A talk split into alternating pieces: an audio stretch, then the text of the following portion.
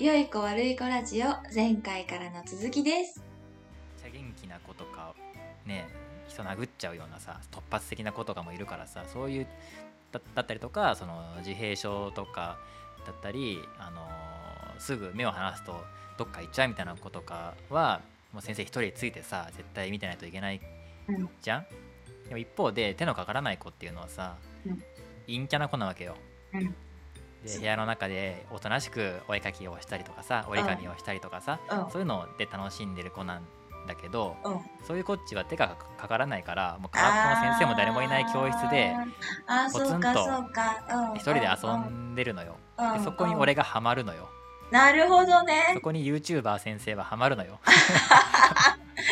俺動画投稿してるよっつって。陰キャの王が来たでそうそうそう。でそりゃかっこいいよね YouTuber 先生来ちゃったら。オタクの子とかはさゲームとか漫画の話したいけど、話し合う先生もいないしああそうかそうか。そもそも先生もうめん手がかかからないからそういう子はおとなしいから。忙しいと放置されちゃうよね。忙しいとね。ほっとかれちゃうからしゃべり、うん。いっぱいすごいおしゃべりな子なのに全然しゃべれないみたいな。あだから俺俺が着任してうん。その子がめっちゃしゃべしゃべんのね。で先生周りの先生めっちゃ驚いててうんうんこの子うんあんなしゃべんのみたいな。あーいいところを見つけたんだね。そう。死ぬほどしゃべる子がいてそのカバン置いてからしゃべりにつってもロッカーロッカー行く行行きたいんだけど飯田先生しゃべりたいからみたいな。一回ロッカー置いてカバン置いてからしゃべる分かったって言って振り向いてロッカーまで行くんだけどまた振り返って「先生あのね」っ つって。かわい。もう忘れいちゃってるじゃん」っつって。でも親は大変だね。うん。そうそう。まあそういう子たちがいるからねいっぱい、うん。うん。うん。集中力が続かなかったりとかね、うん。本当面白いんだよね。ずっと喋っとって。でも取り合いになっちゃうのやっぱ陰キャ陰キャの子同士がさ。ああそうなんだ「先生今からゲームの話すんの?」って言って「井田先生こっち」みたいな。あ先生の取り合い？飯田先生の取り合い？そうそうそう折り紙するって言ったじゃんみたいな。よじゃあ折り紙しながら喋ろうかって言ったら向こうから女の子がさ「井田先生学校です嫌なことあったんだけど聞いて」みたいな。モテモテ。そう来たりとかしてさ。それでね聖徳太子になんないとだね。これから起こりうることは、うん。俺が運動もできるってことがバレることだよね。万能だった。そしたら外で取り合いになっちゃうから。バスケやってましたとか野球やってましたとかってバレてきたら、うん、でもこの間言われたんだよね。あのそ外遊びの子供に前氷鬼かなんかやった時にうん「先生動けるよね」って言われたんだよね。バレあちょったと、バレてるな、運動神経いいんだよね。うん、今は動けないけど全然。本当に走走っただけで膝ガクガクになっちゃってびっくりしたんだよ自分でも。びっくりするよね。びっくりする。よね。あこれこんな動けねえんだと思って。膝痛くなっちゃうんだよね。ピびキっくりしたんだけど。ピキってきちゃう。そう急に走ったら膝から崩れ落ちて転ぶっていうのは見たことあるけどさ。うん運動会のお父さんじゃん。そうそうそうそう。それになりかけてさ これなんだと思ってギリ耐えたけどそう。クッて膝がそってなって。うそう。あの筋肉じゃなくて関節がグッてなっちゃうの。ね。そう。だから鬼ごっこ全然俺ダメだわと思って。悔しいよね。あんだけできたのに。外で遊びたいんだよすごい 鍛えたいんだね。そうでもあの中の子にあの引っ張られるからうんうんうん。飯田先生はこっちで座ってて。ここで「飯田先生ここに座って」って言われるから。僕の隣のここに座るのだって言われてうんうんうん。飯田先生の席はここです。ここから動かないでくださいみたいな。決まっちゃうんだね。決まっちゃう。決められちゃったでんだね。もその中にずっといて外に外に絶対出ない子だったんだけどうんでも俺が外に出るとついてくるのようん。あよだかったからそれもね先生他の先生びっくりしちゃった「ああ外にだだ誰々君がいる」っつって。あ多分あれは飯田先生がいるからじゃないですかみたいな。あそういうことかみたいな。俺もその一応仕事としてね、うん。活動に参加しなきゃいけなかったりとか今日は飯田先生が鬼やりますみたいなのが決まってたりするから、うんうん。俺今日鬼なんだわっつってえー、なんで？みたいな。そその嫌がるんだけどじゃあちょっとおお俺のこと応援しててよって言うと来るのよ。で俺を応援する役でこういてくれたりとか。役割を与えてあげるそと光るのね。そうするとね外出てくれてるし普段はお絵かきとかしたりレゴとかしたりしてる子も外行ってくれたりとかしてそうそういう変化を見られてる。楽しいしやっぱ天才的な子もいるのよ。うん。いるよね。そういうとこ絶対いるよね。ただただ学校が合わないだけで、うん。そのレゴブロックとかでさうん。ずっとなんか作ってんのよ。うん。で何作ってんの?」っつって。でこいつはもうキャラ設定がもうちゃんとしてんのよ。作家なのよ。え、ケイちゃんじゃん。そう。同じことやってるじゃん。俺の俺の子供の頃と同じことをやってる子がいて見つけて。でこいつは、うんうんボスボスなんだって言って、ですげえ強くて、うん。で俺がさなんかもうめっちゃデザインが凶悪じゃんって。コアが真ん中にあって周り全部武器じゃんこれっつって。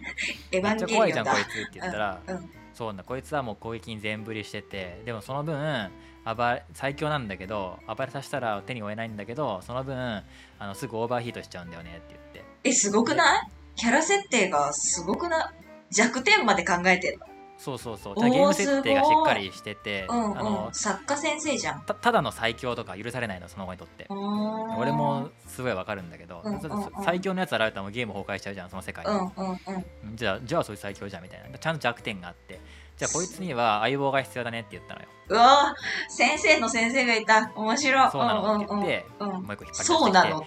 そうなのこで。こいつはこのボスの助手なんだって言ってこいつはすぐオーバーヒートしちゃうから、えー。その移動とかはこいつが背負って運んでくれるんだって。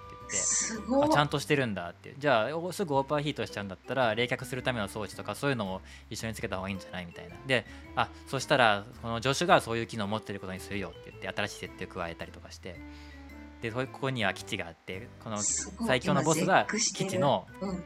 一番奥にいるんだって言って。で何重にも階層があってここはすごい強固に守られてるんだよってでその基地にはそれぞれの罠があったり仕掛けがあったりしてでそのそこには神官がいてでそいつにも個性があって向き不向きがあって得意不得意があってで南海不落のね要塞なんだこれはって言ってすごいストーリーもしっかりあってでこの世界観っていうのがあってその世界で社会設定に合わせた敵た敵がいるけどそこに合わせたあの対抗したなんか罠は張ってあってみたいなね集団で来られた場合はあの一列になるように綱渡り綱渡りのなんかあのあえて狭い道にしてそこでい一方通行にしたところをこいつが一気に全員殺すんだみたいなことを言ってて。もそうなんだみたいなでうんそういう設定とかをいろいろ俺なりに助言をしたりとかしてで今の世界こういうのがあったりするからここでちゃんと連絡通路を通して意思疎通ができた方がいいよとかすぐボスに情報伝達した方がいいよいやボスはいつも寝てるから助手が電話を取るんだって言って電話なの？みたいうんなそこはちゃんと Bluetooth とか使った方がいいよみたいな。言ったりとかしてね。えそう。う、なんかさ、アニメーション会社の会話じゃん。もう学校行かなくていいよね。そうなんか制作制作の人脚本の人なんだよね。ねえ、もその子は。う学校の勉強してるのもったいないじゃん、その子。すごい。ねり自分で自分のこと理系って言ってて数学何歳？何歳？何歳？2年生か3年生ぐらいかな。中学？いや小学校小学校。小学？ちっちゃいちっちゃい。めっちゃちっちゃい、そんなちっちゃい子の話だと思って聞いてなかった。そうあ割と難しい言葉も使うしなんか。ね。天才すぎ。そう。でねそのボそのなんかストーリーの中にはその組織秘密基地の組織にはこんなボスがめちゃくちゃ強いのにちゃんと部下がいっぱいいるってことはちゃんとボスに、あの人望があるんだねって言ったのね、うん。そしたらそうなのっつって組織にはあのちゃんとねあの序列があるからみたいな。じそういうのなんがで知ってんの？しないといけないみたいななんで知ってんの？言そんなこと。部活もやったことない小児が。なんで知ってんの？そう俺がそういう話をするとちゃんと答えてくれたりするんだよそう。すすごいのがさ、ケイちゃんもさ、なんか相棒が必要だねとかさ、そうそうそうそうそれ出てこないよ。俺もその設定にツッコミを入れるのよその設定になってくるとここおかしくなってくるよねみたいなことをすごすぎ。構成俺構成作家に対してうん。あの総合監督がテコを入れる感じでね。ちょっとよ喜ぶのよすごい、ね、悩みながらも。確かにそうかもしれない。井田先生が言うことはそうかもしれない。考え出すのよ。理系だ。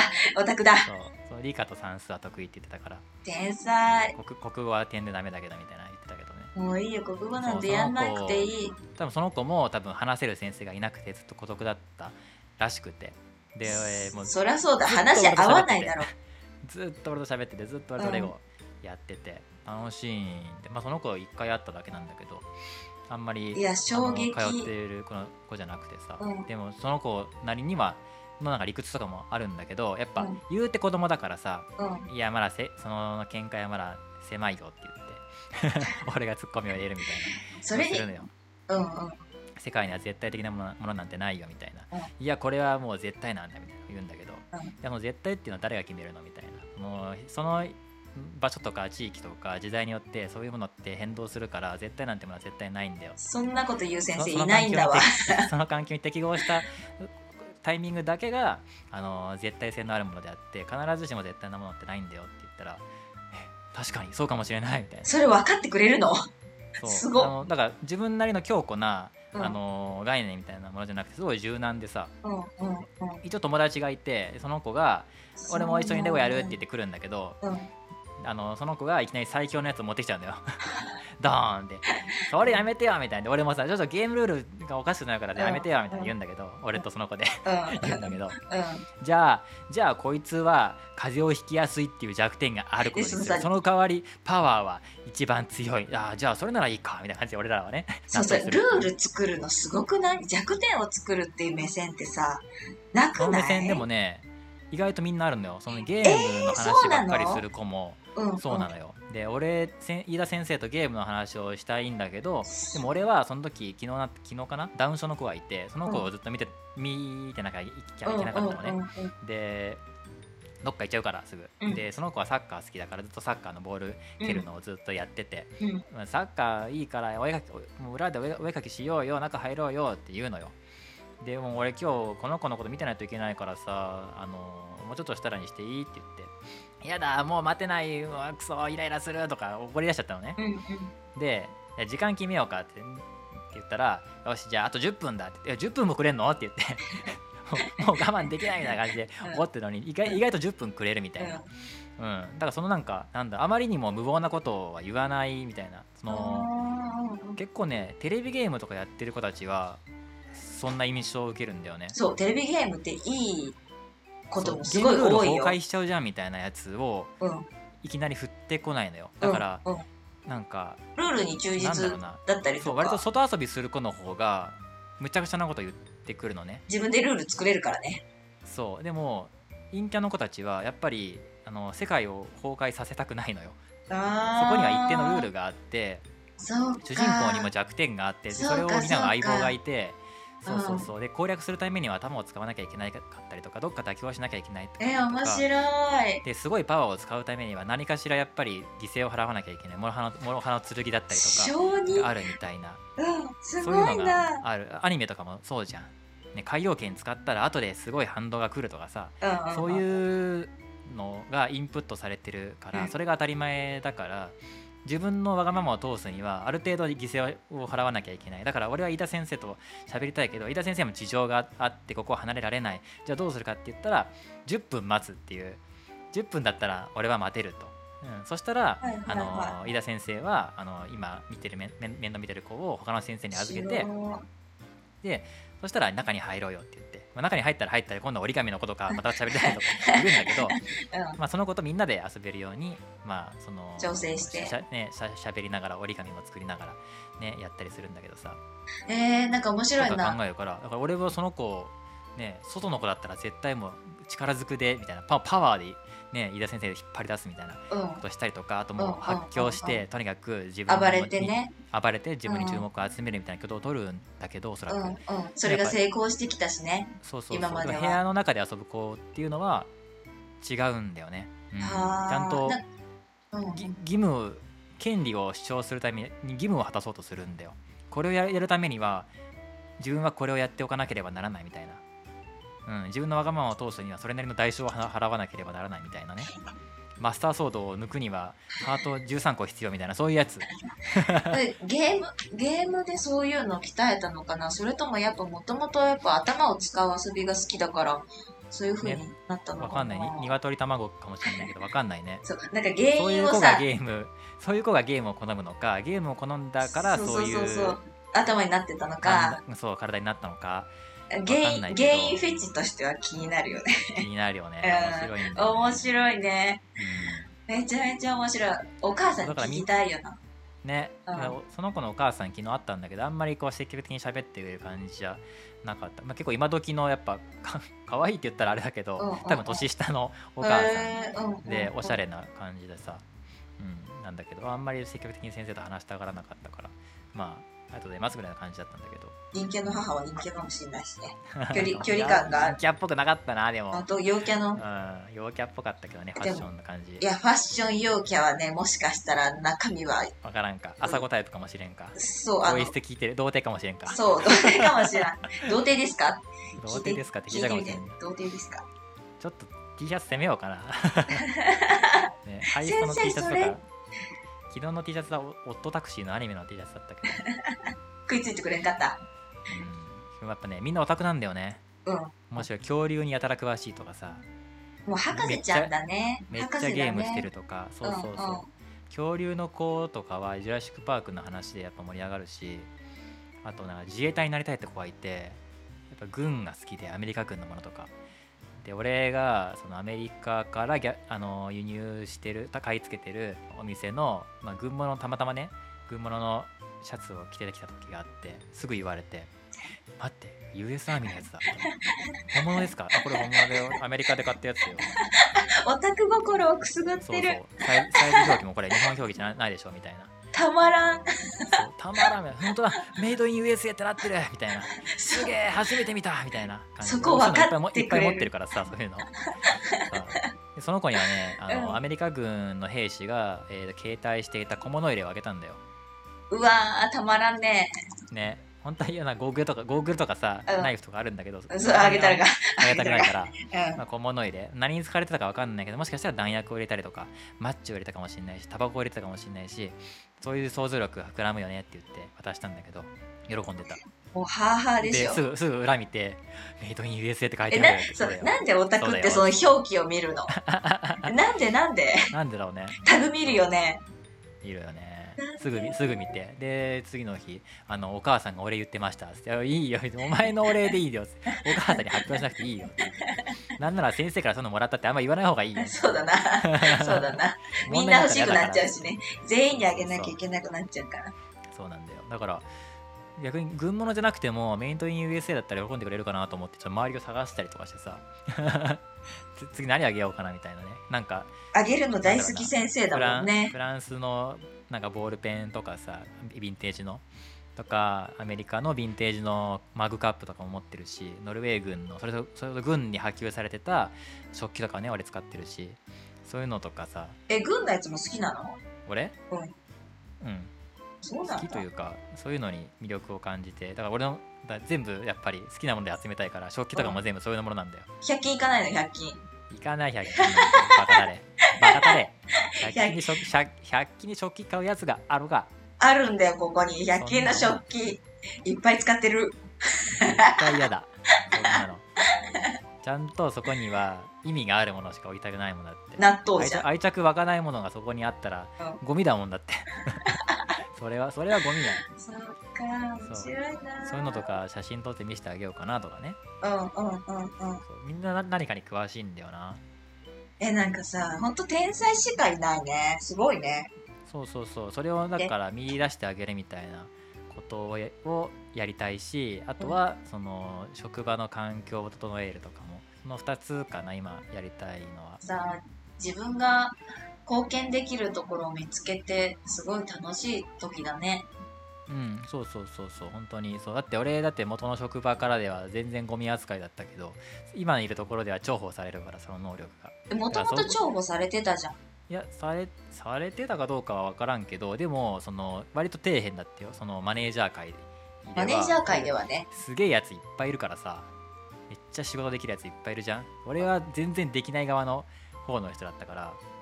そうないのや俺ってマネージャーとして全然大したことないっていうのが普通だったからさ、うん、今のところは逆にそういう人がいなくてみんないなくなっちゃって、うんうん。そこに新人が入ってきちゃってもう誰も手に負えなくてみんながそれぞれ頑張ってるっていうところだったから逆にすごい重宝されるからそういう経験がある人っていうのが、うん、だからなんか面白いね。今からその スタートアップ企業を立ち上げるみたいな。ちょっと遅れてチームビルチームビルディングしていく感じとかが楽しいよね。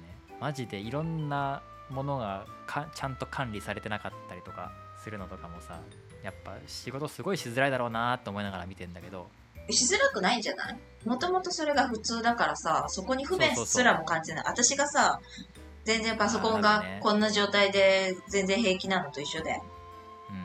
うん、が不便だろうなと思いながらいや俺は見てるんだけど多分変えたらもっともっと便利になるしミスも減ると思うんだよ。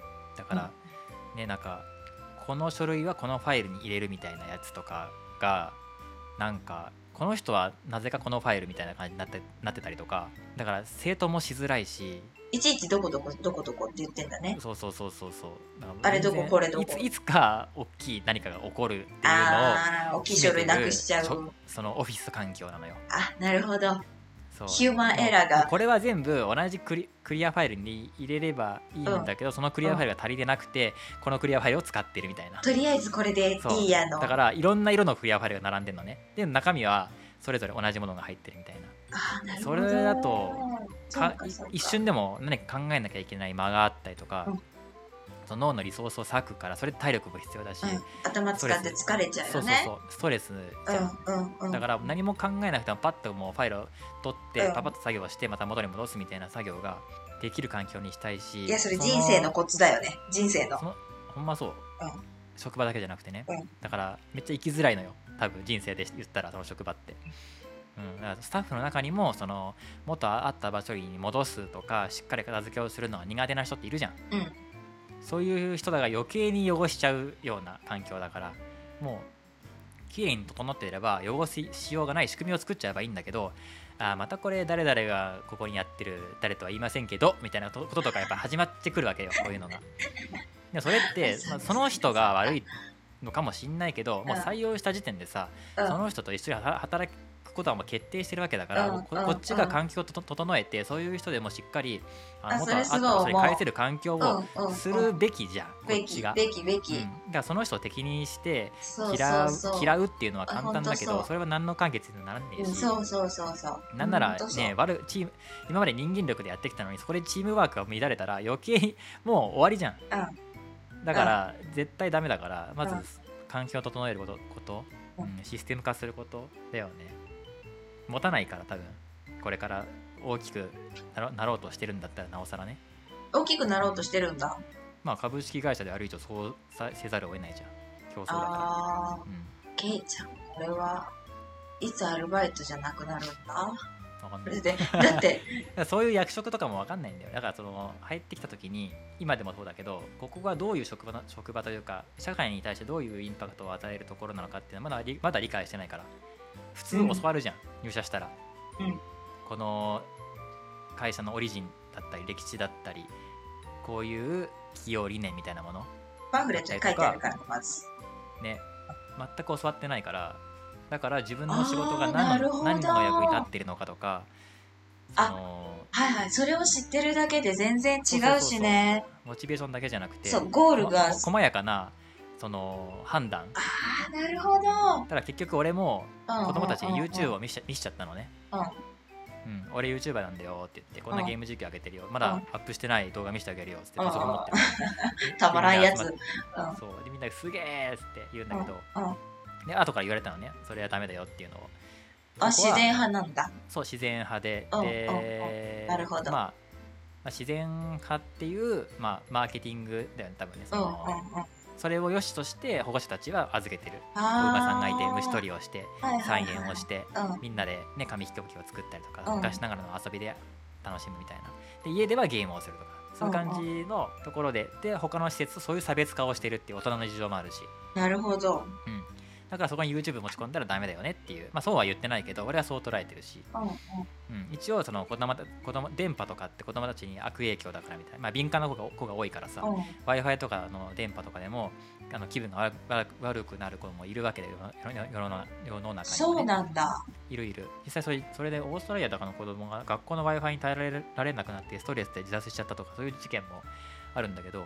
知ってるのと知らないとじゃあ大きな差だそそういうのがで俺はそういうの知知ってたからそうなんそうなんですねって言ったけどまあ実際のところその保護者に子供たちの様子を写真で撮って送らないといけないから、うん。バンバン iPhone 使ってるし全員だからバンバン電波も飛んでるのよ。うんうん。だからそれはあくまで建前であって、うん。で実情としては多分他の施設との差別化なんだよね。うちはこういう形態でやっててち自然派でお馬さんがいてみたいな。命の尊さだったりとか自然の土に触れて触れたりとかだったりあのおやつもオーガニックオーガニックなものを出したりとかね。そういう他の企業との差別化だったりとかそういうブランドのためにやってるっていう大人の事情はなんとなくそこは汲み取って分かりましたって言ったんだけど、うん、だからそういうやっぱり保保護者もそれをを知ってでねあのそれを選んでうちに入ってくれてるからさそれを裏切るわけにはやっぱいかないからね。そうか、そうか。そうそうそうそうそう。だから改善するところはぱいありあるよね、まあ、システムもそうだしその環境もそうだし顧客満足度みたいなやつもなんだろうな。まあそこにまだ踏み込んでないけど全然改善できるとかそういう企業目線ではなくてよくしていくべきだと思ってて俺は。うん、うん。